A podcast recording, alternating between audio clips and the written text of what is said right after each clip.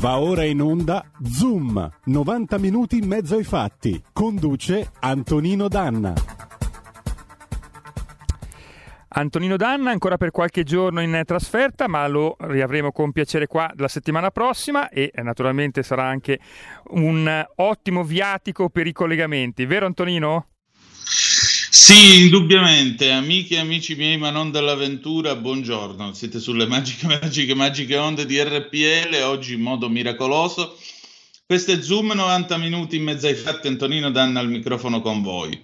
Dico in modo miracoloso, salutando il nostro Giulio Cesare Carnelli, il nostro condottiere, augurandogli buon lavoro, perché io sono qua da sabato 18 settembre non ho avuto un giorno di servizio della fibra ottica che fosse uno, fibra per la quale pago.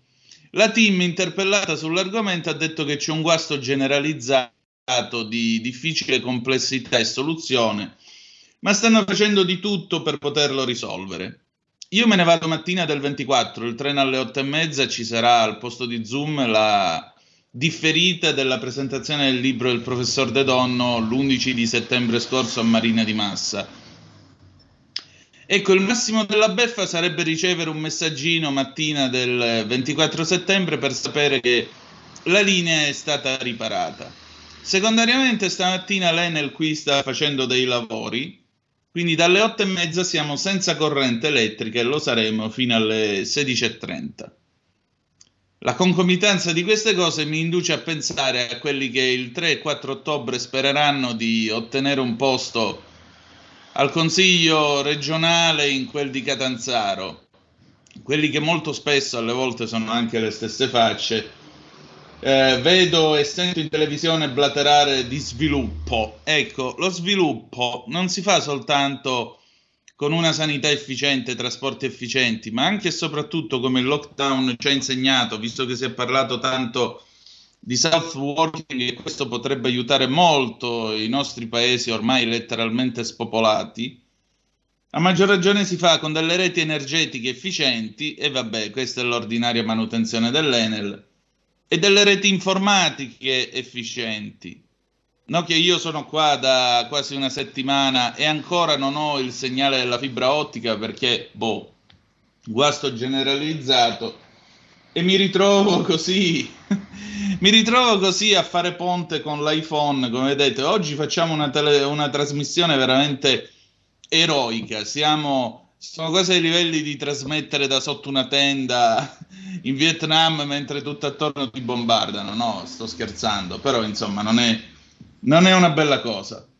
Va bene, allora, ladies and gentlemen, eh, che dobbiamo fare? Cominciamo subito la nostra trasmissione, la cominciamo Perdonate questo sfogo, ma spero ovviamente in una soluzione positiva della questione. Cominciamo con una colonna sonora che oggi è dedicata interamente al maestro Ivano Fossati, il quale ieri ha compiuto 70 anni.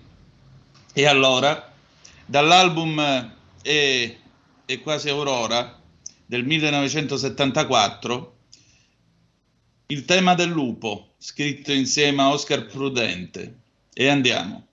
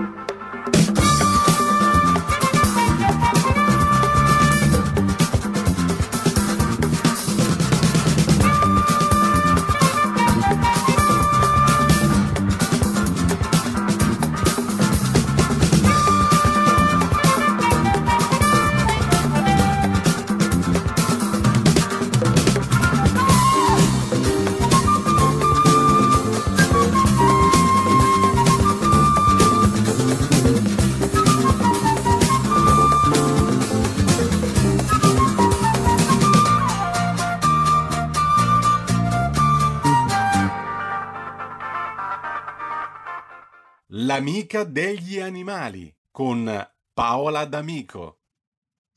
E rieccoci, siete di nuovo sulle magiche, magiche, magiche onde di RPL. Questo è sempre Zoom 90 minuti in mezzo ai fatti. Antonino Danna al microfono con voi e con noi Paola D'Amico, la nostra amica degli animali. Paola, noi abbiamo cominciato con il tema del lupo, ma abbiamo eh, qualcuno che va più veloce del lupo, o sbaglio? Ass- sì, ma parleremo anche del lupo.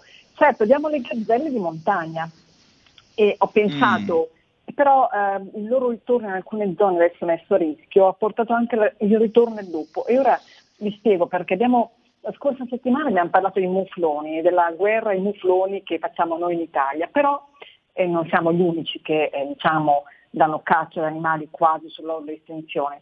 Anche in Turchia, quest'estate la notizia non è freschissima, però è ancora molto vivo il tema nel mondo degli ambientalisti, quest'estate Erdogan, eh, il premier turco, ha dichiarato guerra alle gazzelle di montagna. E allora ho pensato appunto di fermare la nostra, la vostra attenzione su un animale molto raro, molto molto raro, un piccolo animale bellissimo, vi ho mandato una foto che fa capire un animale elegantissimo, vi, vi stimola veramente. proiettando. Ecco, che vive in Turchia e quest'estate appunto c'è stata questa notizia che ha lasciato tutti un po' interdetti. Diciamo subito che intanto questo animale selvatico si è quasi estinto in tutto il Medio Oriente e addirittura fino a una decina di anni fa si pensava che sopravvivesse soltanto in poche aree, incluso un paio di aree in territorio israeliano, e una sono le alture del Golan, sotto occupazione dell'esercito dello Stato ebraico, quindi vive anche in condizioni abbastanza estreme. E ora quei pochi esemplari sopravvissuti, per questi pochi esemplari la situazione sta diventando veramente difficile. Erdogan ha firmato un'ordinanza che riduce l'area destinata alla loro conservazione, area, come vedremo poi, che lui stesso aveva deciso di destinare a questi animali. Vi chiederete, e perché mai? Ebbene, pare che abbia ceduto alle pressioni dell'industria della pietra, che potrà aprire cave in mm. questo territorio semidesertico dove vive di fatto soltanto questo piccolo mammifero, un po' come da noi i cavatori diciamo delle altre puane, no? è difficile resistere alle pressioni dell'industria. E finora paradossalmente il controllo di quest'area da parte dell'esercito stato, fatto, era stato ottimo, diciamo, funzionale certo. alla rinascita di questi animali. Nel 2008 c'è stato a chi si deve il merito della tutela passata questo, della gazzella di montagna, di un veterinario, un professore della, diciamo, universitario, Yazar Ergun, scusate la mia pronuncia ma non conosco il turco, che ehm, aveva sentito raccontare dai pastori dell'esistenza di questo animale che si pensava estinto. E allora cosa ha fatto? Ha cominciato uh-huh. a cercarlo proprio mm. nel deserto e eh, parlando sempre con i pastori ha capito che quell'animale di cui loro parlavano era proprio la gazzella di montagna, non un animale simile ma molto più diffuso ed è riuscito finalmente a fotografarli con molta attenzione perché mh, i pastori, la gente diciamo, del luogo non caccia le gazzelle, li ha sempre rispettati, perché c'è un'antica credenza che dice appunto che uccidere una gazzella di montagna porta sfortuna per tutta la tua vita. Quindi oltre a questa credenza, la presenza dei militari e sono stati un deterrente contro i bracconieri. Addirittura lui, questo professore, ha fondato un'associazione, Pagoder si chiama, Pacoder, per salvare 90 animali che ha contato nel 2010 e ha coinvolto tutto il mondo, le istituzioni. E, ehm, nel 2010 la nostra amica WWF Paola Brambilla di Bergamo mi ha spiegato che WWF aveva lanciato in tutto il mondo proprio un progetto di reintroduzione di questa gazzella nell'area caucasica a partire dai nuclei rimasti in Turchia. Addirittura un tempo si racconta che all'inizio del Novecento si contavano circa 60.000 esemplari, che si sono ridotti mano a mano negli anni 60 del secolo scorso a 200, quindi veramente una strage, e eh, si è cercato di salvarlo. Ehm, attenzione, tornando a Erdogan, era stato lui che eh, nel 2014 aveva istituito un'area protetta di 135 km quadrati per eh, tutelare questi animali. Improvvisamente, diciamo, forse l'economia la fa sempre da padrona, ha deciso di aprire la riserva ai cavatori. Perché è importante mm. questo animale come tutti gli animali in realtà selvatici? Quali sono i benefici? Si sono accorti che la reintroduzione della gazzella ha portato alla ricrescita di piante di germogli, compreso il grano coltivato che beneficia del loro pascolo, attraverso appunto anche gli escrementi. E sono tornati anche i lupi dopo 50 anni, non c'era più da 50 anni. Eh, questo della gazzella è una bella storia perché è vero che ogni anno, nell'ultimo decennio sono estinte 160 specie per sempre, ed è vero che qualcuno dice che l'estinzione fa parte della vita, è un fenomeno naturale, avviene con una certa ciclicità, però quello che dovremmo tutelare sono questi animali da cui dipende in realtà tutto l'ecosistema. Cioè dire a cosa serve la gazzella, a cosa serve il lupo? Servono all'ecosistema.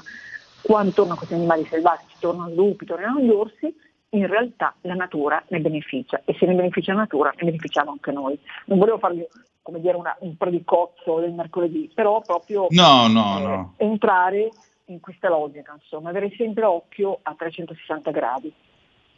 Questo sicuramente, certo quando io penso alle immagini che ci arrivano in questi giorni dalle principali città italiane attraversate dai cinghiali, francamente mi chiedo quanto serva all'ecosistema avere gli, i cinghiali hai in ragione, città. Hai ragione, però i cinghiali non, li abbia, non sono cresciuti in modo così misurato per conto loro. Ci sono zone eh, della Guyana, per esempio, che sono votate al cinghiale, alla caccia, dove i cinghiali sono stati reintrodotti a uso e consumo dei cacciatori. E il problema, raccontavano alcuni sindaci, il timore che loro hanno è che oggi le nuove generazioni non sono così appassionate alla caccia e si teme che un domani, oltre al fatto che i cinghiali aumentano, ci sia anche meno, come dire, non vale più di moda la caccia e il problema sia doppio. Però Primo, spesso noi mettiamo lo zampino dove non ci compete, perché se lasciassimo fare un po' alla natura, forse la natura con la sua intelligenza eh, no, mm, potrebbe aiutarci. E poi comunque Poco, ma a. Roma, parliamo di Roma, accidenti, a Roma li abbiamo visti sgrufolare in mezzo alla pattumiera, allora forse anche la città, le abitudini, i costumi attenzione a non abbandonare i rifiuti, come noi d'altra parte che ci lamentiamo delle cornacchie, certo se poi dimentichiamo il cibo nei parchi, il Parco Montanelli, nel centro della città, gettiamo ovunque i nostri rifiuti, gli animali ne approfittano, non sono opportunisti. Quindi dobbiamo prima di tutto guardare quello che noi facciamo, quanto ci teniamo alla natura. Eh, se, la, se la pattumiera è così lasciata in balia degli animali, gli animali vanno dove c'è cibo. Lo so che sono polemiche che ce l'ho sempre che il comportamento dell'uomo e difende gli animali, però diciamo che noi diamo molti più strumenti per eh, tutelare noi stessi e anche la natura. Loro eh, vivono con quello che trovano, con quello che lasciamo loro. Ecco Paola, purtroppo abbiamo perso la linea ora con Antonino, quindi prosegui pure, ah. intanto cerchiamo di recuperare il collegamento. Eh, Antonino, no, mi, se ci senti? caso qualcuno Scusa, io ti sento perfettamente. Ecco, ora sei tornato. Io vi sento perfettamente. Sì, Antonino, ora ti sentiamo, Eh. prima, prima no. sei tornato. Ecco, no, volevo dire, volevo dire 0266203529 se volete essere dei nostri per telefono, oppure 346 642 7756 se volete invece intervenire attraverso la zappa o WhatsApp che dir si voglia. Vai avanti Paola, stavi parlando Allora, appunto della difesa degli animali. Aggiungo ancora un dettaglio. Le gazzelle, perché contribuiscono a risanare l'ambiente, e si nutrono veramente nulla, perché sono capaci di stare senza acqua per giorni e giorni. Cioè loro, mh, come dire, hanno la capacità di mh, resistere in assenza di acqua, Ehm, si nutrono disotterrando bulbi, e quindi mh, piante succulente, cioè si alimentano con quello che noi normalmente scartiamo e non, non- non ci sottraggono risorse, anzi, appunto il fatto che dove sono tornate loro è tornato l'uomo ha potuto piantare il grano è un elemento cruciale, pensando anche a un futuro in cui probabilmente a causa dei cambiamenti climatici saranno zone destinate a essere desertificate, no? anche in Italia stiamo assistendo piano piano a questo problema, quindi dobbiamo veramente avere cura di queste popolazioni. Quanto i cinghiali è vero, sono tanti, è vero, entrano nelle case, eh, arrivano fino alle case, soprattutto a Roma, però è un insieme di problemi. Non possiamo certo metterci a sparare all'isola d'Elba, hanno dato autorizzazione chi si trova il, eh, cinghiale in casa, nei giardini di casa, di sparargli. Sarà anche una soluzione, a me mm, francamente mi piace molto perché se cominciamo ad armarci tutti per, eh, per far fuori i cinghiali, dovremmo insieme studiare soluzioni diverse e comunque capire ma cosa è successo nell'ambiente, perché i cinghiali stanno scendendo eh, sempre più in basso, forse perché abbiamo abbandonato i boschi, forse perché il bosco avanza perché non ci sono più le coltivazioni in alta montagna, forse perché appunto abbiamo cambiato i nostri costumi, le nostre abitudini. Non eh, Mentre tu parlavi alla zappa al 346 642 7756 e sono arrivate due foto che io ora ti sto girando sul tuo cellulare e un nostro, un nostro ascoltatore, aspetta che ti mando anche l'altra foto. Eh, Cosa sono? Può Paolo, guarda un attimo sul, sul cellulare, può Paola D'Amico identificare questi strani volatili che incontro durante le mie camminate nei dintorni di Gessate? Eh, Giulio Cesare, se puoi mostrare queste due fotografie, per favore. Io devo un attimo poi ingrandirmelo perché sono un po', come si dice, accecata. Sembrano ibis a giudicare dal becco, Sembrano. però io non, non mi permetto perché... Tanto bianco e poco nero. Adesso la giro a chi ne sa più di me. Molto bello, che bravo. Dove le trovate? Vicino a Gessate. A Gessate. Eh sì, sembrerebbe un ibis sacro. Caspita. Bene, se oh. lo, il nostro ascoltatore è d'accordo, la prossima puntata gli dedichiamo a lui. Bellissimo. Quindi Bravo, che cos'è? Potrebbero essere ibis. Perché vedi questo mm. becco, bravissimo Antonino, questo becco così arcuato e allungato, si vedo, eh? E sì, potrebbe essere anni e anni di guardare geroglifici, qualcosa avrò imparato. È vero, sì, sì, e poi il collo nero e soltanto appunto la, la coda nera e le zampe credo che siano nere, però non, non le vedo bene. Complimenti al, al nostro radioascoltatore eh, eh, che è riuscito anche a farsi una, una foto così a distanza. Eh, ma gli ibis che ci fanno nella pianura padana gessate? E eh, sono arrivati come tantissimi selvatici, eh, come la volpe che è arrivata alla periferia di Milano, eh, sono animali che si spostano, l'ibis sacro del Nilo l'hanno trovato a Venezia tempo fa, ormai non dobbiamo, stup- non dobbiamo stupirci, perché più ci si avvicina alla città più questi animali sono al sicuro. E quindi, mm. appunto, ritornando alla loro intelligenza, come abbiamo visto quest'estate quando parlavamo di ciconi nere, ehm, che prima si trovavano soltanto in Calabria, in Basilicata, adesso sono arrivati anche da noi percorrendo i fiumi, loro percorrono i corsi d'acqua e si spostano. E obiettivamente ehm, diciamo che nelle città è molto più facile salvarsi, no? E anche trovare cibo, perché non ci rendiamo conto di quanto cibo scartiamo. E poi è anche mm. vero quello che dicevano proprio in Comune Milano, che eh, l'agricoltura attorno alle città c'è tanta agricoltura, ci sono tante risaie, ci sono tanti campi coltivati. In milanese magari non ci pensa, vive in un grattacielo e invece no. Basta andare alla Barona, ci sono le risaie, fanno un ottimo e infatti il nostro, il nostro, ascoltatore interviene e dice hanno un becco nero fortemente ricurvo, appunto, quindi è un ibis. Anche in provincia di Bergamo ce ne sono parecchi di ibis, ibis anche alle foci del Po. Ecco, Antonino Paola, abbiamo ancora un minuto, tutto per voi e un ascoltatore. Ascoltiamo l'ascoltatore. Pronto? Vai. Ciao, sono, Massim- sono, Massimiliano, sono due mesi che non chiamo. Però Quella, eh, sono, esattamente, sono esattamente ibis, tanto che se voi andate nelle campagne di Vaprio d'Adda verso l'Adda, no? ne trovate, alcune volte io ne ho contati in un, in un prato dove c'è un po' di marcita perché c'è l'acqua dell'Ade e delle rogge e che ce ne, sarà, ne ho contati una sessantina. Per cui sono ibis assolutamente, ma è già anche dall'anno scorso e da due anni fa. Un'altra cosa mi permetto di dire da ex cacciatore. Pronto? Pronto? Sì, prego. Sì, da ex cacciatore. Ma certe eh, razze che sono pericolose come i, i, i cinghiali, il cinghiale non è un abitante della montagna, è della collina e anche dei boschi di pianura.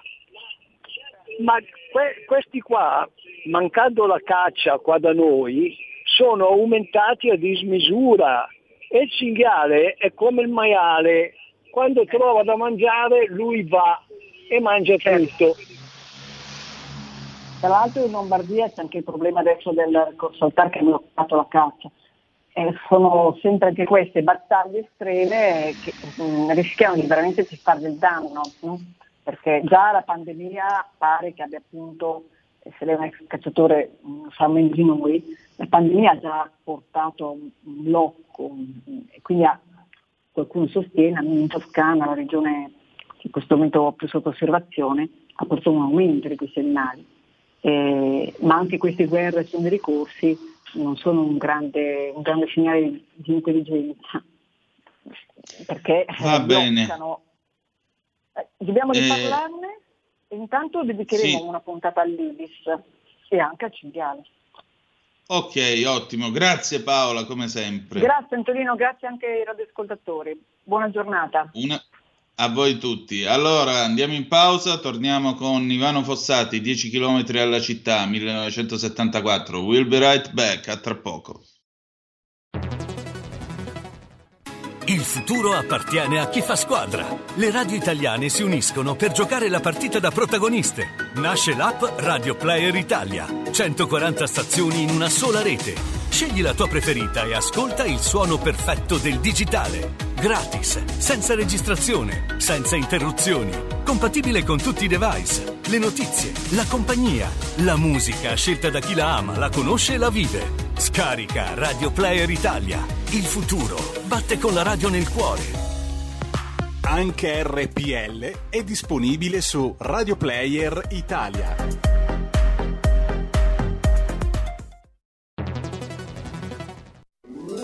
Stai ascoltando RPL. la tua voce libera, senza filtri né censura. La tua radio.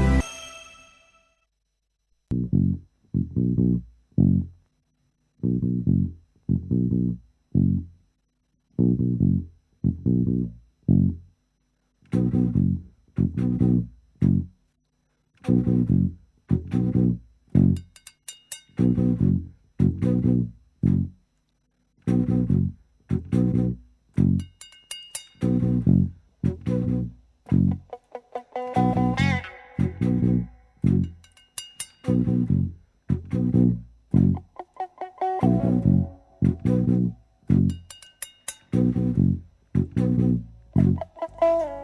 notte sa di pioggia, dieci chilometri dalla città.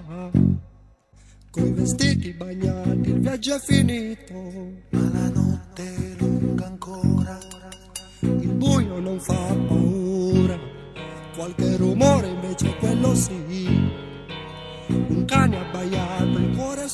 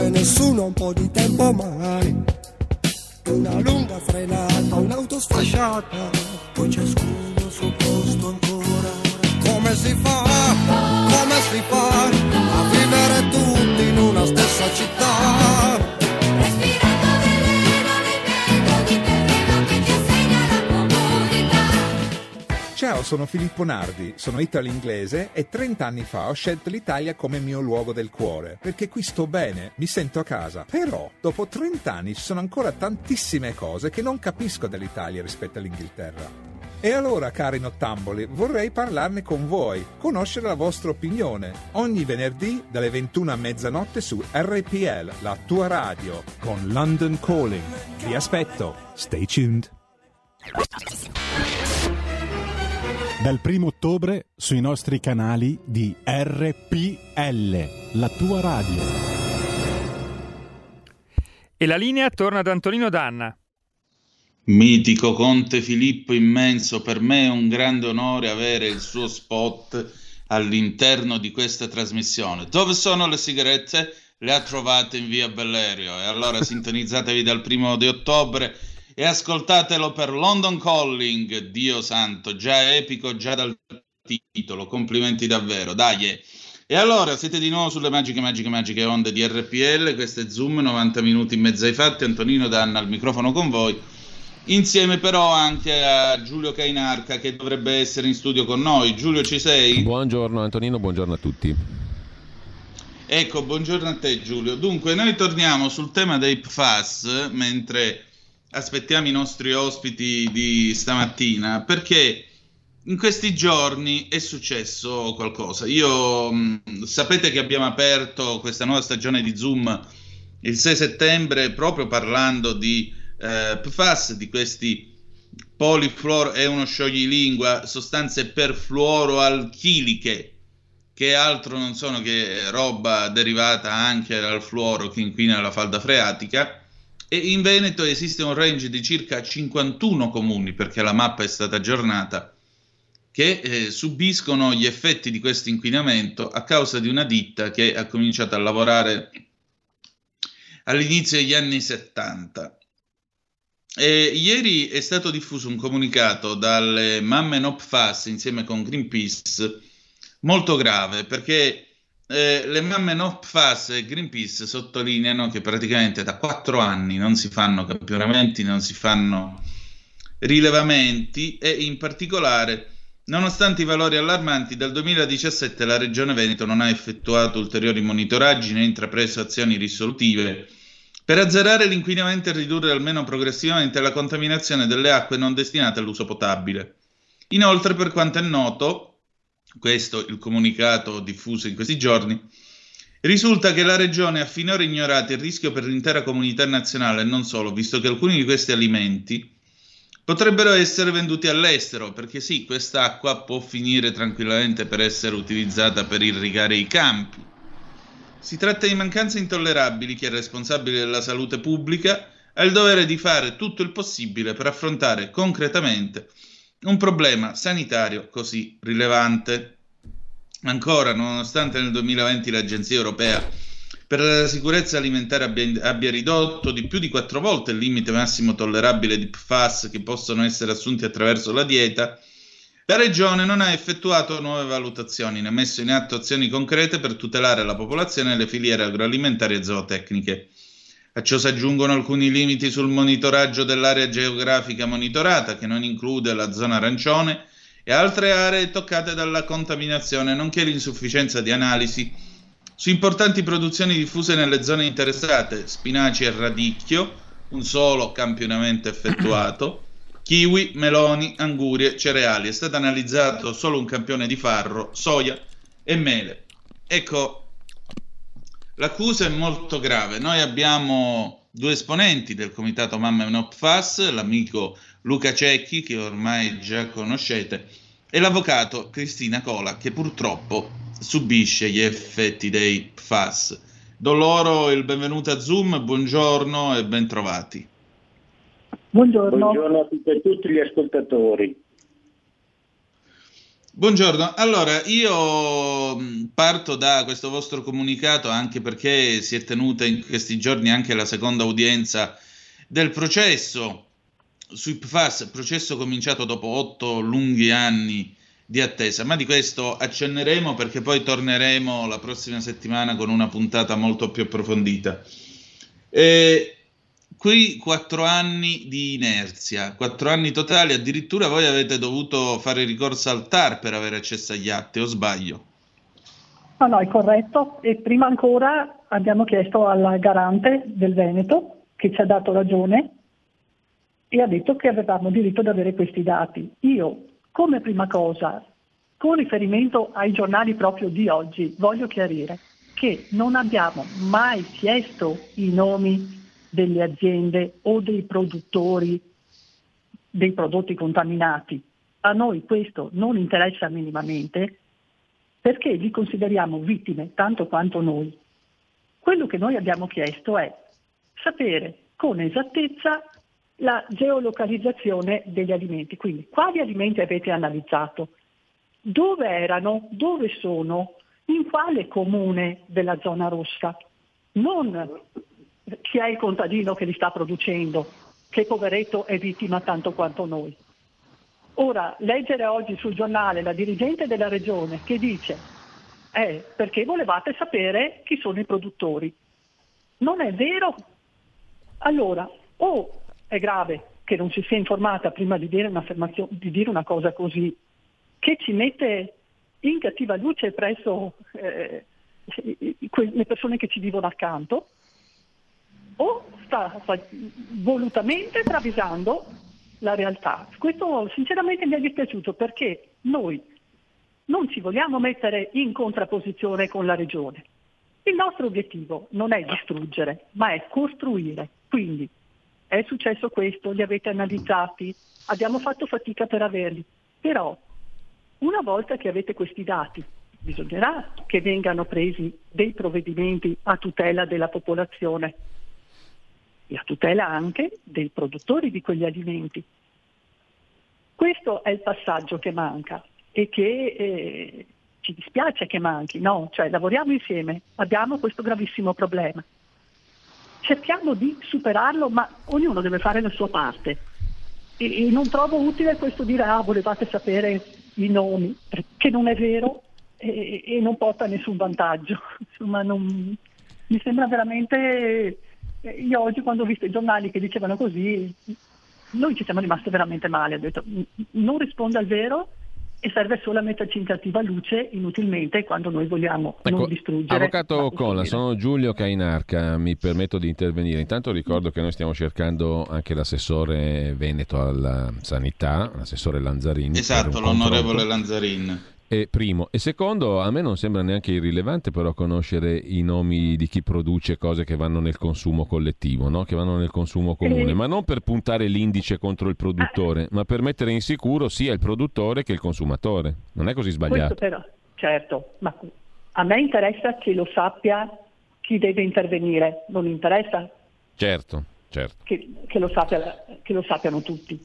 Quindi la regione nel momento in cui sa che il produttore lì produce queste cose sono contaminate, farà in modo di prendere dei provvedimenti adeguati, ma che lo tutelino anche. Certo Perché che... qui non si possono eh, mettere a spasso le famiglie.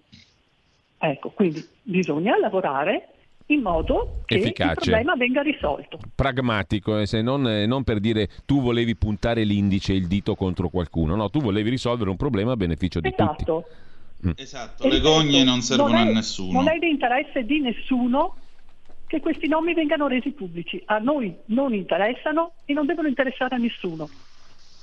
Devono interessare solo a chi deve agire per risolvere. Chiaro, molto chiaro. Posso integrare con, con quello che ha detto eh, Cristina Cola, l'avvocato Cristina Cola. Prego. Ecco, io, io mm, che seguo la vicenda dal 2013, c'è sempre stata la volontà di capire. Io ho visto piccoli produttori dover rinunciare alla propria attività per onestà eh, individuale, persone che avevano culture eh, da cui noi vicini di casa compravamo i prodotti, hanno smesso quando hanno saputo i quantitativi di FAS che c'erano nei loro pozzi che usavano per abbeverare le verdure ma anche per allevare le proprie bestie. Di propria volontà hanno chiuso l'attività. E quello che abbiamo visto è stato un disastro proprio nelle relazioni tra le persone che compravano chilometri zero, ad esempio. Allora noi abbiamo pensato proprio di voler sapere queste cose proprio perché ci fosse un'azione politica di aiuto a tutti quelli che hanno subito l'inquinamento perché non è colpa della regione in parte, non è certo colpa dei produttori. Certo è che se la regione avesse avuto un po' di volontà e intervenire con più decisione su queste cose, proprio per aiutare questi produttori che sono in genere piccoli produttori e quindi hanno bisogno del, di quello che vendono per poter sopravvivere. E noi abbiamo sempre detto che li vorremmo aiutare. È chiaro, la paura è sempre stata tanta, però chiaramente se ci fosse stato un chiaro eh, messaggio da parte della regione su queste cose, invece cosa si è fatto? Si è tentato di nascondere. Abbiamo dovuto battagliare tre anni addirittura ricorrendo al TAR, perché le motivazioni, e magari Cristina lo spiegherà meglio di me, le motivazioni che ci dicevano, ma è per la questione della privacy di non sapere i nomi, che noi non abbiamo mai chiesto. E infatti la richiesta è stata bocciata, la richiesta, scusa, la, la, la, la nostra richiesta è stata appoggiata dal TAR proprio perché non chiedeva i nomi e quindi erano mh, giustificazioni molto aleatorie quelle che dava la regione. Ecco. Eh, avvocato Colla, chiedo anche a Luca Cecchi un commento su un altro aspetto che ehm, introduce un altro, un'altra questione, no? perché nello stesso comunicato che citava prima Antonino Danna, Greenpeace e Mammenop Fas chiedono alla regione Veneto di fare un nuovo monitoraggio sugli alimenti, visto che questo purtroppo è un po' vecchio, risale al 2017, no? eh, sugli alimenti prodotti in area rossa e arancione. Partendo da questi dati del 2017, adottare misure per ridurre i rischi per la salute delle persone. E qui veniamo a un altro capitolo, cioè il fatto che la valutazione degli effetti sanitari eh, di questa contaminazione non è così semplice, non è così facile da fare e quindi mh, gli stessi Greenpeace e Mammenopfas fanno appello alla comunità scientifica per analizzare tutti questi dati finalmente messi a disposizione eh, e per capire quali siano i possibili rischi attuali per la salute. Si può dire qualcosa di, non dico certo, visto che è difficile e complesso come voi stessi sottolineate, ma qualcosa di più empirico, di pratico su quali sono i rischi per la salute? Beh, eh, ci sono alcune malattie che sono certamente correlate all'assunzione di FAST, per esempio l'ipercolesterolemia, cioè da noi anche bambini di 8-10 anni hanno già il colesterolo alto e qualcuno deve già prendere la pastiglia per il colesterolo. Ci sono i problemi legati alla tiroide, ci sono eh, alcuni tipi di tumori che sono certamente correlati ai FAS. Ci sono i problemi di, fatti, di fertilità, per esempio questi eh, sono stati portati alla luce dagli studi del professor Foresta. A volte io ho l'impressione no, che, che, la gente veda che noi cerchiamo per forza di trovare delle malattie, ma se mi dicono, se mi dicessero queste sostanze non ti provocano malattie, non sono sostanze tossiche, ma scusi, ma scusate, credete che io non sarei contenta? Cioè io sarei la più felice di questo mondo.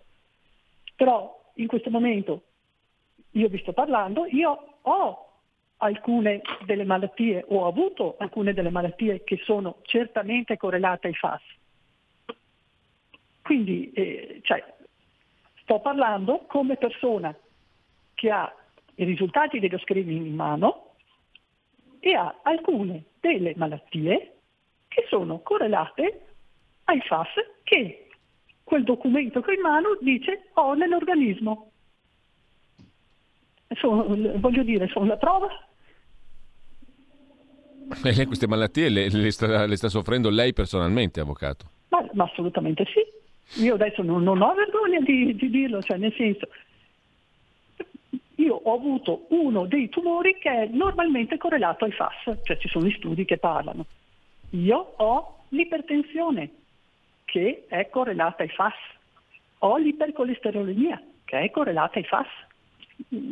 Le patologie le ho, che ci sia il collegamento con i FAS è documentato dalla comunità scientifica, che io abbia i FAS nell'organismo è documentato dallo screening, eh, non per me 2 più 2 fa 4. Chiaro, molto chiaro.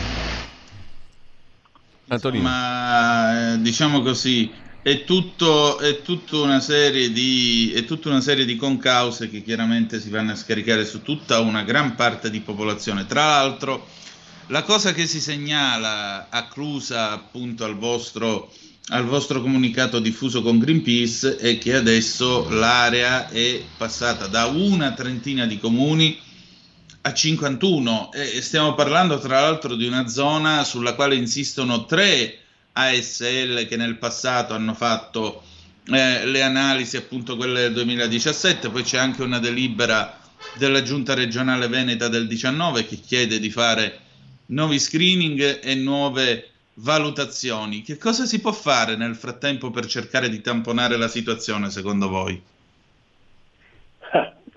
Questa è una domanda. Rispondo, rispondi tu, Cristina? Vai pure, no, no, no, non ho problemi di, di, di nessun genere. No, no. Eh, la bacchetta magica non ce l'ho. Eh, io credo non è possibile risolvere un problema così grande però quello che io vorrei è che da tante parti della società civile si lavorasse nella stessa direzione. Cioè, mettiamoci tutti insieme, ognuno con le proprie competenze, eccetera, e cerchiamo di risolvere il problema. Questo è quello a cui noi miriamo ed è questo il motivo per cui poi avevo chiesto l'accesso agli atti, eccetera. È stato per dire, dai, regione de, o chi per te, devi intervenire perché qui è inutile nascondere la testa sotto la sabbia. Se i prodotti del nostro territorio sono contaminati, non è certo eh, non fare più nulla o nasconderli che risolve il problema, è portare alla luce che esiste questo problema e studiare delle strategie. Ora abbiamo per esempio i pozzi che erano contamina- molto contaminati sono stati chiusi, ma questi poveri agricoltori con cosa possono abbeverare i loro campi. L'irriguo è, è, è, contaminato ancora adesso, i filtri sono stati messi negli acquedotti, non possiamo mica pretendere che diano da bere ai campi con l'acqua dell'acquedotto per pagare poi delle bollette elevatissime. Bisogna trovare delle soluzioni. Io sono una mamma e, e, e, tante cose sono molto al di là delle mie competenze, ma c'è qualcuno di competente che sa che c'è questo problema e che ci può lavorare. Poi insomma il problema non è di novella scoperta, eh? il problema esiste da tempo, no? Esatto, e a cosa serve tenere nascosto? Cioè, mettiamoci la faccia tutti quanti, cerchiamo di lavorare per la soluzione. Noi non siamo contro la regione, contro tizio, contro cane. Noi vogliamo che il problema venga affrontato e che si trovino delle soluzioni adeguate. Questo è il nostro scopo. Certo. Se, se Senta, io... Luca, prego, prego, Luca, Luca Cecchi. Integrare, sì, eh, chiaramente la, la, prima cosa che uno si chiede è perché è successo e quindi domandarsi come posso fare perché non succeda più. Questa è la prima cosa che uno dovrebbe chiedersi. Poi troviamo le soluzioni, vietarne le produzioni in alcuni paesi, la Germania, la Danimarca, l'Olanda, mi sembra che stiano cercando di vietare la produzione di 200 FAS. Cominciamo ad agire a livello locale, a livello regionale, a livello nazionale e anche internazionale. Colleghiamoci con chi ha fatto un passo avanti. I FAS non li conosceva nessuno, nessuno conosceva gli effetti a parte chi li produceva, che li conoscevano molto bene, nessuno conosceva questi prodotti prima che nel 2013 se ne parlasse.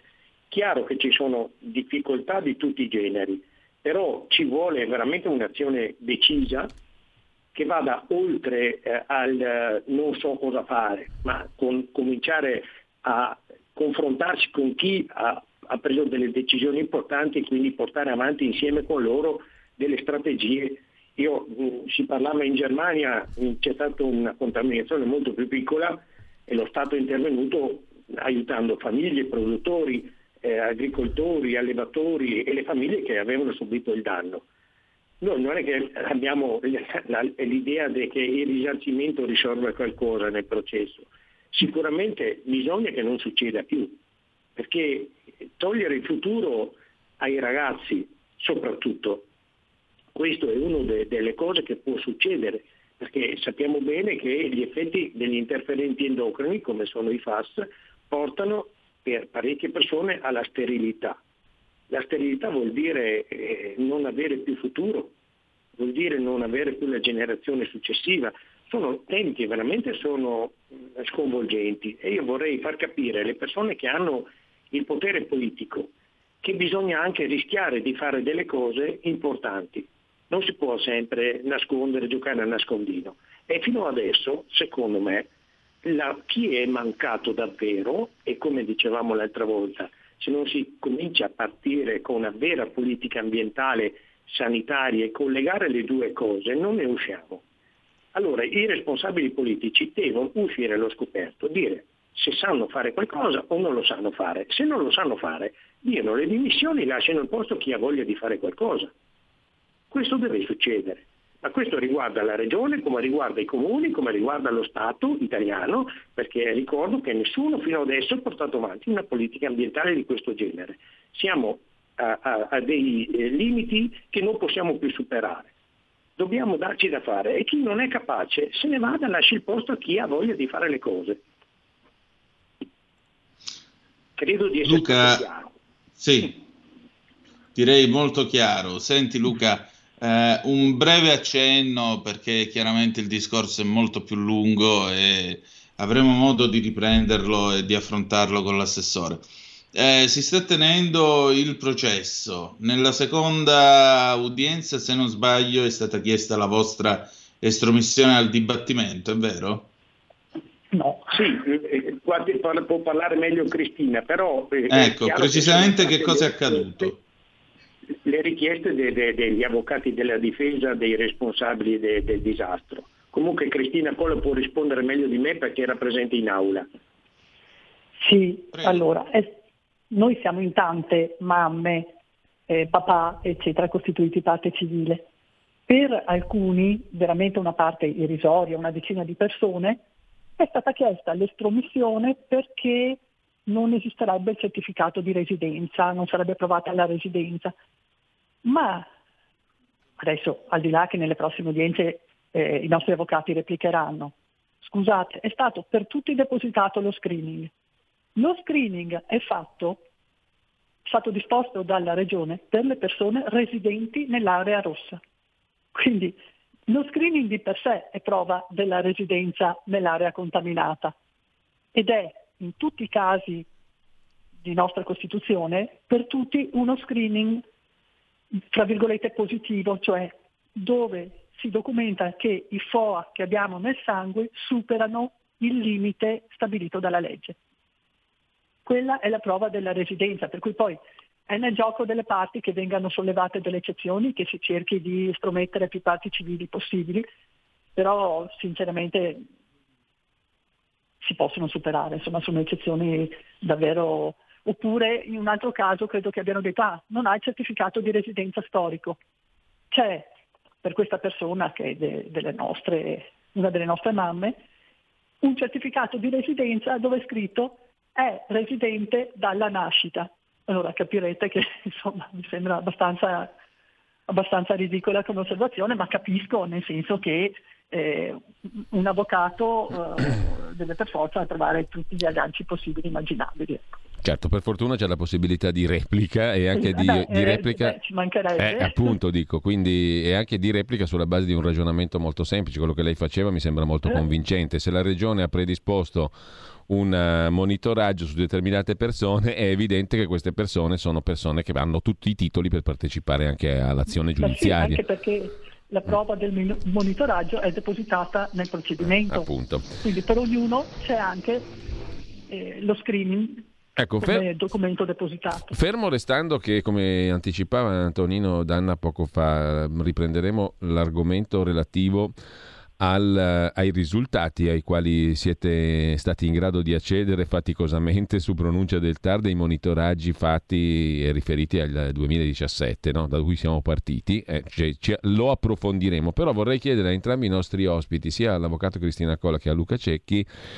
di dare una prima valutazione sintetica di quello che ci dice questo documento relativamente a una serie di prodotti, quelli che citava prima Antonino. Allora, cosa ci dice eh, questo documento? Dopo la pausa. eh, e seconda cosa, mh, chiedo a entrambi i nostri ospiti con- di valutare con molto pragmatismo, come mi sembra che sia nelle loro caratteristiche, quali sono a loro giudizio gli ostacoli che inducono a questa specie di omertà, questa fatica diciamo, a parlare, ad ammettere, a confrontarsi, a, in, a, prendere atto della situazione che comunque esiste, c'è poco da fare e poco da girarci intorno. Quindi qual è secondo loro il motivo per cui anche le autorità e le istituzioni sono restie diciamo, a, a essere più trasparenti, più immediate, più presenti, più concrete? Lo chiedo proprio in totale schiettezza, poi avremo modo di sentire l'assessore e ci confronteremo anche su questo. Però insomma, intanto voi vi sarete fatti un'opinione, no? Luca, parti tu? Ecco, ci no, sentiamo dopo, ci sentiamo, ci sentiamo fra, tra poco. Fra 60 secondi, andiamo un attimo in pausa, torniamo tra poco.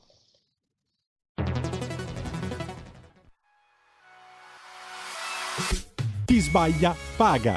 Ci metto la firma. Referendum giustizia. 1. Riforma del CSM. Stop allo strapotere delle correnti. 2. Responsabilità diretta dei magistrati. Più tutele per i cittadini. Chi sbaglia paga. 3. Equa valutazione dei magistrati. I magistrati non possono essere controllati solo da altri magistrati. 4. Separazione delle carriere dei magistrati. Stop alle porte girevoli per ruoli e funzioni. 5. Limiti agli abusi della custodia cautelare. Per una giustizia giusta è un equo processo per tutti. 6. Abolizione decreto Severino. Più tutele per sindaci e amministratori. Firma anche tu ai gazebo della Lega nelle piazze e in tutti i municipi d'Italia. Trovi tutte le informazioni sul sito legaonline.it. Chi sbaglia paga. Ci metto la firma. Referendum giustizia.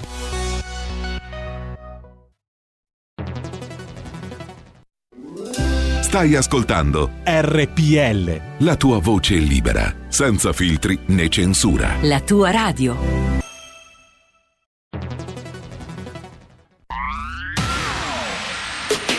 La radio si modifica, semplifica, da plus la musica purifica. Dove vuoi, dove vuoi, con chi vuoi, rilassati e vai. La digital radio non ti molla mai. Mi abbandono in questo viaggio, digitalizzo la frequenza con il suono che è uno spasso. Se penso a prima non ci credo, yo. Da plus è la svolta, qui lo dico e qui lo spiego. Digital radio, il suono perfetto. Dub Plus. Anche RPL, la tua radio, è in Digital Radio. Stai ascoltando RPL. La tua voce libera, senza filtri né censura. La tua radio. Rieccoci, rieccoci in onda. Allora, eh, Luca Cecchi, Cristina Cola, mh, mm, vi chiedevo due cose, ehm, una valutazione di quello che è venuto fuori da quei dati da cui siamo partiti e che avete potuto consultare dopo una lunga battaglia, no? Mm, il TAR vi ha dato ragione, siamo partiti da lì una prima sintetica valutazione sul eh, grado diciamo, di contaminazione di molti prodotti che poi finiscono per essere consumati da tutti noi o comunque molto spesso anche in zona e non solo perché vengono esportati. E cosa dice insomma in sintesi questo documento? Ve lo chiedo entrambi. E poi l'opinione che vi siete fatti voi circa la difficoltà, il fatto che le istituzioni siano restie al confronto, che ci vogliano tre anni per avere dei dati e tutto il resto. Da dove nasce questa tendenza, diciamo, a non metterci la faccia, a non prendere posizione? Secondo voi? terra terra, proprio sulla base della vostra esperienza e senza mettere appunto, perché non mi sembra che siete le persone che puntano il dito così tanto per farlo, no? Mettono invece in luce dei problemi reali ai quali le istituzioni devono dare risposta. Perché faticano, secondo voi? Lo chiedo innanzitutto a Cristina Cola eh, per entrambe le questioni e poi a Luca Cecchi. Allora, io comincio a rispondere sull'aspetto eh, di questa fatica e rispondo in maniera concreta. A me sembra che a volte in Italia ci sia una eh, burocrazia portata all'eccesso a volte la mano destra non sa cosa fa la mano sinistra, perché si ragiona per compartimenti stagni. Allora, quello che voglio dire è, nel momento in cui correttamente è stato disposto il monitoraggio, eh, il piano di campionamento degli alimenti, sappiamo se chi l'ha predisposto, chi l'ha ideato, aveva anche predisposto il percorso successivo che si sarebbe dovuto compiere, cioè ti chiedo di analizzare gli alimenti. Quando hai risultati, a chi vanno consegnati questi risultati? Chi tira le fila Eh, certo. di quello che è stato scoperto? Ed in base a quello che viene scoperto devono essere studiati degli interventi, delle strategie. A me sembra quasi, e non voglio pensare così, ok, dobbiamo analizzare gli alimenti.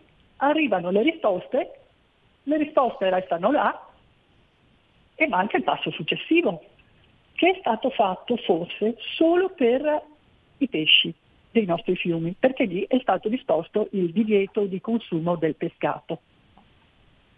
Ma le uova, per esempio, le uova delle galline nelle nostre Mm. zone sono risultate altrettanto contaminate. E nel momento in cui sono arrivati quei risultati, io avrei voluto un'autorità, una persona, qualcuno, che dice, cara popolazione, le uova sono risultate purtroppo, delle vostre galline Sì. sono purtroppo così. Vi diamo questa indicazione, evitate il consumo. Poi uno è libero, vuole continuare a consumare, non vuole consumare, sì, ma sì. deve essere messo in grado di fare la scelta. Però mi scusi, avvocato, se, inter- se la interrompo, ma se tu mi dici pesci no, uova non mi dici niente, io già non sono sicuro. Perché allora perché i pesci no e le uova sì? Eh, perché? In base a quale criterio? A Appunto. mio avviso, Poi perché c'è un'altra domanda che automaticamente viene dopo. c'è qualcuno A maggior ragione le associazioni agricole dei produttori e quant'altro a voi non hanno detto niente? Non gli interessa quello che fate? No, noi abbiamo noi in programma di prendere adesso che abbiamo i risultati in mano, di prendere contatto con le associazioni di categoria qui delle, delle nostre zone, proprio in virtù di quel viaggio insieme di cui vi parlavo prima. Non è che io ti tiro fuori il problema, te lo sbatto lì e ti lascio da solo. Tu sei il contadino del mio territorio, sei il mio vicino di casa, sei eh, mio fratello, mio zio. Questo è stato scoperto, io sono con te, lavoriamoci insieme, bisogna venirne fuori, bisogna fare in modo che tu possa continuare a lavorare in modo sicuro. Giusto, perfetto. Posso integrare? Luca Cecchi. Sì, allora, sulla prima domanda che era, mi sembrava anche l'umertà del Veneto. In ogni caso, eh, il problema esiste anche non solo politico nelle, nelle istituzioni, ma esiste anche nelle associazioni dei coltivatori.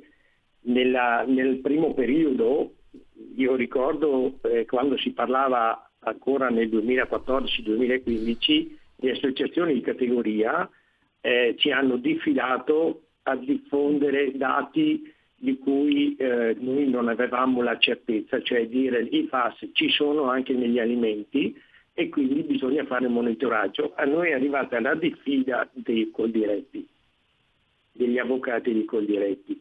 Questo per far capire che a volte eh, quel processo che si instaura nell'abituarsi a stare male, a non vedere più quello che sta succedendo intorno a te, produce un effetto omertoso.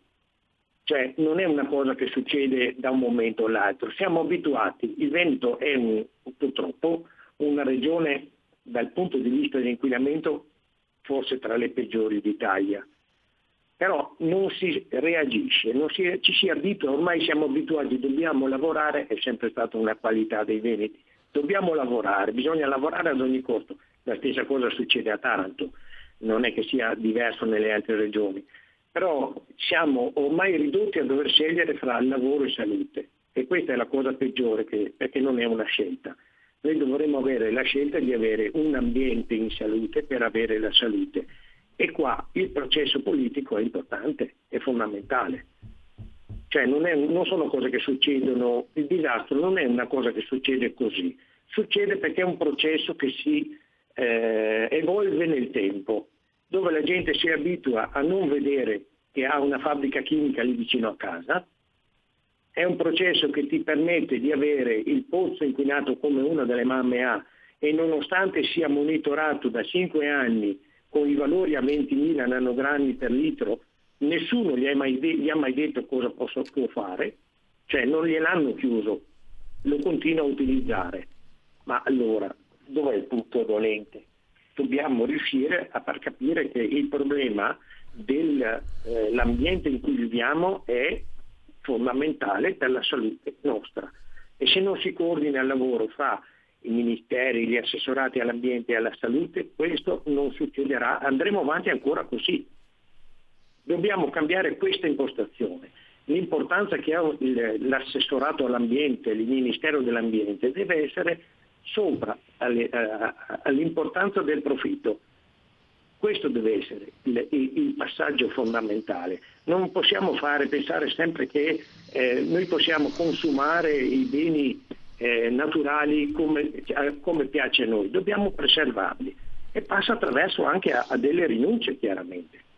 Quindi dobbiamo riuscire a fare questo passaggio. Noi lo stiamo tentando di fare, c'è chi reagisce in malo modo, facendo accuse a destra e a, e, a, e a manca di quello che noi non abbiamo mai detto. Noi vogliamo che non succeda più. Vogliamo ecco. che si instauri un dialogo con le istituzioni perché questo non succeda più. Vi dico anche un'altra, dico anche un'altra cosa. Sì. Noi siamo, abbiamo aderito a un progetto nel 2018 dell'organizzazione internazionale OSCE, che sono quelli che difendono i difensori dei diritti umani. E uno degli aspetti che è uscito da quegli incontri è proprio la difficoltà di avere prima di tutto i dati sensibili da parte delle istituzioni ma anche quello di venire trattati come allarmisti e poi anche andando oltre anche come terroristi e quindi emarginati quando si investisce una lotta come questa. Io credo che la, la Regione deve cambiare atteggiamento, deve cambiare atteggiamento anche e magari forse ritornare indietro con un aspetto fondamentale. Una volta c'era l'autorità sanitaria che agiva sopra i politici perché si sentiva responsabile della salute pubblica. Adesso le autorità sanitarie non valgono più niente. Prima c'è l'autorità del profitto e poi c'è l'autorità sanitaria. E questo è quello che combina i disastri. Eh, Luca, sei stato molto chiaro. Eh, io voglio chiedere anche all'avvocato Cristina Cola una questione relativa all'aspetto che toccavi tu poco fa, vale a dire quello delle responsabilità istituzionali. Fuori dubbio che ci sia la regione in prima fila, no? Però volevo chiedere all'avvocato Cola appunto quali sono le gerarchie istituzionali segnatamente coinvolte, perché noi cercheremo di portarle al dialogo, appunto qui anche in questa trasmissione, per quello che può diciamo essere utile e credo sia utile per tutti. Quindi in ordine più o meno gerarchico, per così dire, quali sono le autorità uh, alle quali compete di mettere uh, la loro parola e la loro opera su questo problema, partendo dal Ministero e scendendo giù, scendendo giù o comunque diciamo le competenze come sono distribuite? Quali sono i livelli istituzionali da coinvolgere? Beh, allora, sicuramente il Ministero, ovviamente il Ministero dell'Ambiente, che si è costituito parte civile nel processo e chiede la bonifica sì. de, de, dell'ambiente, della falda, del territorio. Dopodiché sicuramente la Regione, che a propria volta ha delle responsabilità e deve agire noi alcune responsabilità le imputiamo anche alla provincia, all'ARPAV, perché nel nostro caso ci sono le prove che sapevano e non hanno fatto quanto era loro competenza. Mm. Per esempio, facevano le regolari ispezioni presso eh, la Miteni, che è l'azienda sì.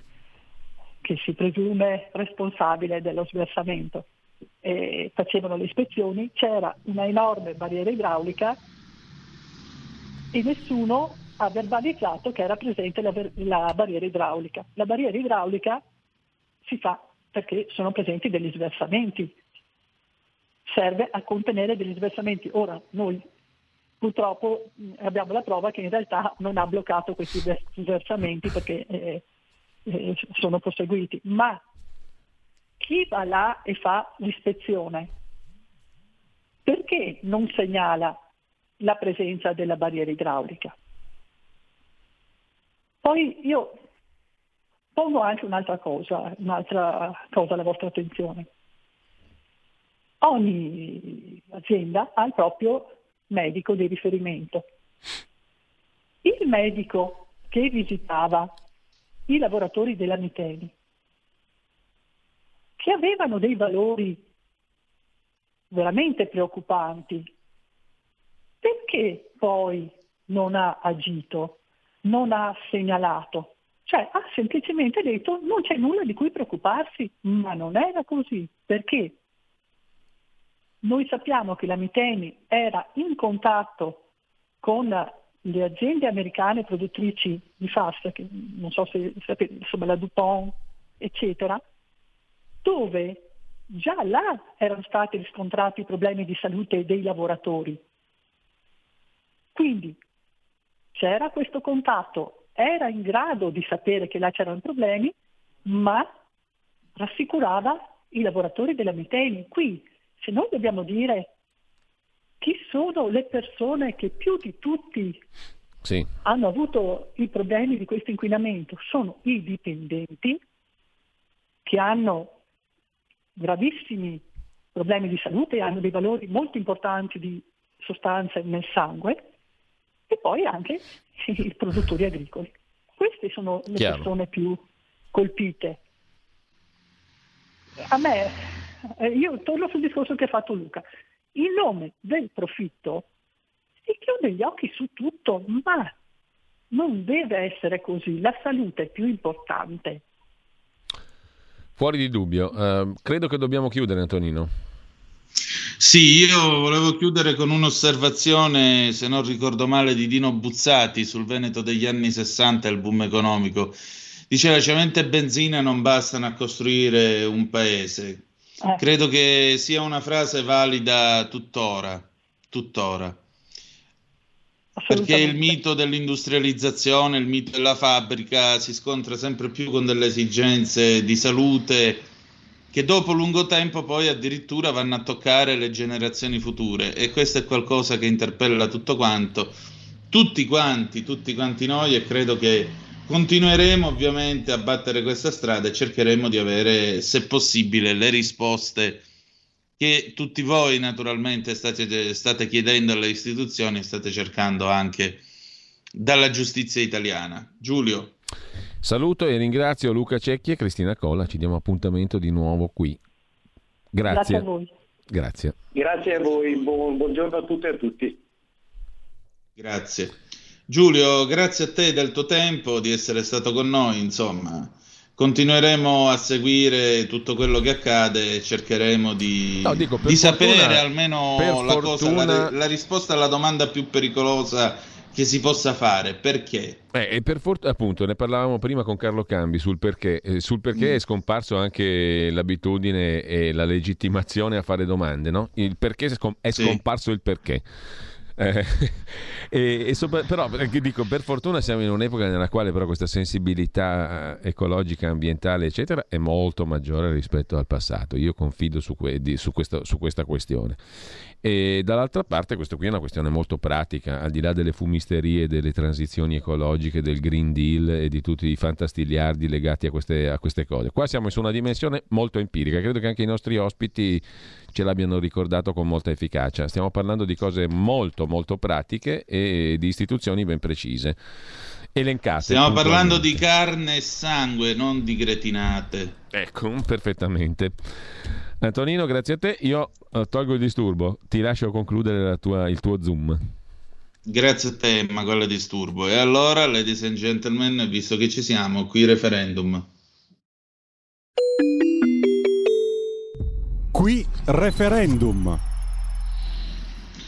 www.legaonline.it potete conoscere l'ubicazione di tutti i banchetti dove andare a firmare per l'indizione del, dei referendum che sono stati proposti dalla Lega e dal Partito Radicale.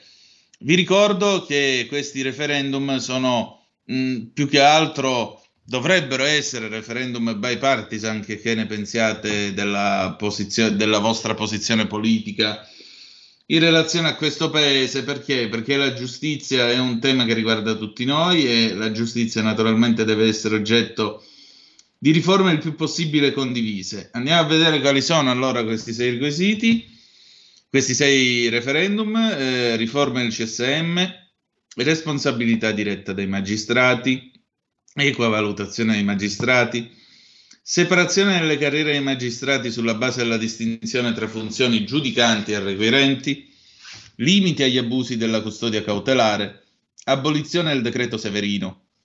Mi raccomando, www.legonline.it per poter visitare e, e conoscere l'esatta ubicazione dei vari gazebo dove andare a firmare. Dopodiché, naturalmente, referendumgiustiziagiusta.it per avere tutte le informazioni che vi servono per poter apporre la vostra firma. Sì, il limite dei 500.000 è stato raggiunto, ma è importante far sentire a tutti la propria voce e far capire che appunto la giustizia non è un tema per pochi, ma un tema che riguarda tutti noi. Sigla. Qui referendum. Ciao, sono Filippo Nardi, sono italo-inglese e 30 anni fa ho scelto l'Italia come mio luogo del cuore, perché qui sto bene, mi sento a casa. Però, dopo 30 anni ci sono ancora tantissime cose che non capisco dell'Italia rispetto all'Inghilterra. E allora, cari nottamboli, vorrei parlarne con voi, conoscere la vostra opinione. Ogni venerdì dalle 21 a mezzanotte su RPL, la tua radio, con London Calling. Vi aspetto. Stay tuned. Dal primo ottobre sui nostri canali di RPL, la tua radio. Arrivata al volo. Bravissima. Tutto bene? Sì. Ecco, Antonino Carola, siete in diretta. Benissimo, allora riprendiamo la linea. Grazie Filippo Nardi. Giuro, se, se mi inviti io ti porto pacchetti di sigarette, no? Io devo conoscere Filippo Nardi, quest'uomo è un mito. Dopodiché romperemo tutto lo studio della radio ammazzate come fece al, al Grande Fratello. No, meglio di no, meglio di no. No al vandalismo. Vedete con noi su radiorpl.it, Facebook e YouTube, niente proprio di meno che l'incantevole Carola Rossi. Col Ma suo buongiorno. sorriso che non conosce confini. Buondì. Buongiorno Antonino, che bello, è sempre un piacere essere accolta da te, buongiorno. Grazie a te. Senti, lusso qua non ce n'è, però siamo gentili. Di che cosa si parla di bello allora oggi nel tuo talk? Esatto, allora oggi è uno speciale dedicato appunto a Lusso Gentile che come abbiamo avuto modo di vedere è questo contenitore appunto nato per cercare un po' di eh, rivoluzionare il concetto di, di lusso applicando anche dei valori come la gentilezza, il prendersi cura e questo è un progetto che stanno portando avanti alcuni degli esponenti dell'ospitalità appunto eh, di lusso. Quello che faremo oggi è un incontro che Lusso Gentile, nella figura di Gianluca Borgna, che poi è anche stato uno dei, degli ideatori del progetto, ha avuto con Elisa Volta, che invece è una figura abbastanza eclettica perché lei ha avuto esperienze in ambito istituzionale, nelle segreterie di partito, piuttosto che nella comunicazione istituzionale, e infine è diventata proprio cerimone- cerimonialista iscritta all'Albo Nazionale e che da sempre ha deciso di mettere al centro della sua attività professionale non appunto il tema della gentilezza, della- delle buone maniere, intese come appunto il prendersi cura degli altri, perché a suo parere ha scritto anche due libri in merito, di cui oggi parleremo. Il prendere l'attenzione nei confronti del prossimo è anche una sorta di cura per chi la Sì. pratica. E vedremo come soprattutto si può applicare tutto questo in una società come quella attuale e soprattutto a- alla luce dei tempi anche che stiamo vivendo, dove c'è tutto fuorché gentilezza eh, in, in questo periodo storico. E quindi capiremo insomma anche con Elisa faremo un po' anche una bella analisi. Lei appunto come ho detto conosce anche molto bene il mondo delle istituzioni quindi cercheremo anche di capire anche a livello diciamo un po' più alto a livello di educazione di istituzione che cosa manca cioè che cosa sta andando un po' storto. Eh, e vedremo insomma la sua testimonianza. E ovviamente come sempre siamo aperti anche ai vostri eh, pareri amici ascoltatori perché vogliamo sentire un po' anche voi cosa ne pensate Sì, anche perché mi hai ricordato un mio professore dell'università, lui diceva si vive meglio se c'è stile. Ed è così, perché abbiamo bisogno anche di recuperare quell'urbanità, quella convivenza civile che purtroppo è andata persa, perché oggi il principio è io, io, io, io, io, io e gli altri chi se ne frega. Invece il concetto è io e gli altri. perché esatto. lo potete vedere quando si viaggia in treno, i telefonatori da competizione, ne vogliamo parlare. Mm. E non parlo solo dei treni locali, parlo soprattutto della lunga percorrenza. Tu pigli l'Italo, vai verso Roma o vai ancora più lontano, appena il treno si muove c'è qualcuno che dal fondo comincia a raccontare tutta la sua esistenza alla carrozza e non gliene frega niente. Esatto. È incredibile.